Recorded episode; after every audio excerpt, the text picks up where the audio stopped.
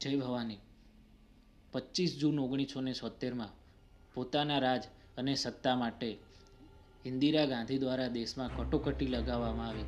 એવી જ રીતે દેશ આઝાદ થયાના ઘણા વર્ષો પછી પણ કેટલાય લોકોને નેતા કરતાં વધુ રાજ પરિવાર પર ભરોસો હતો. તેથી પોતાના કોંગ્રેસ નામના કાંટાળા ઝાડના મૂળિયા મજબૂત કરવા, દેશનું રક્ષણ કરતો ક્ષત્રિય નામના ઝાડને પાડવાની સાજિશ ઇન્દિરા ગાંધી દ્વારા કરવામાં આવી.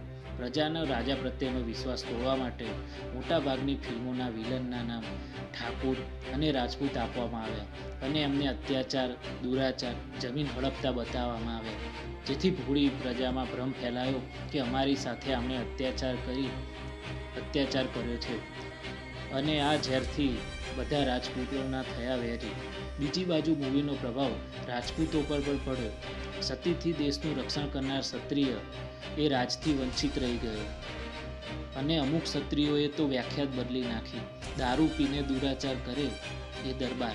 આમ કોંગ્રેસે ક્ષત્રિયોને બહાર અંદર અને બહારથી ખોખલા કરી નાખ્યા.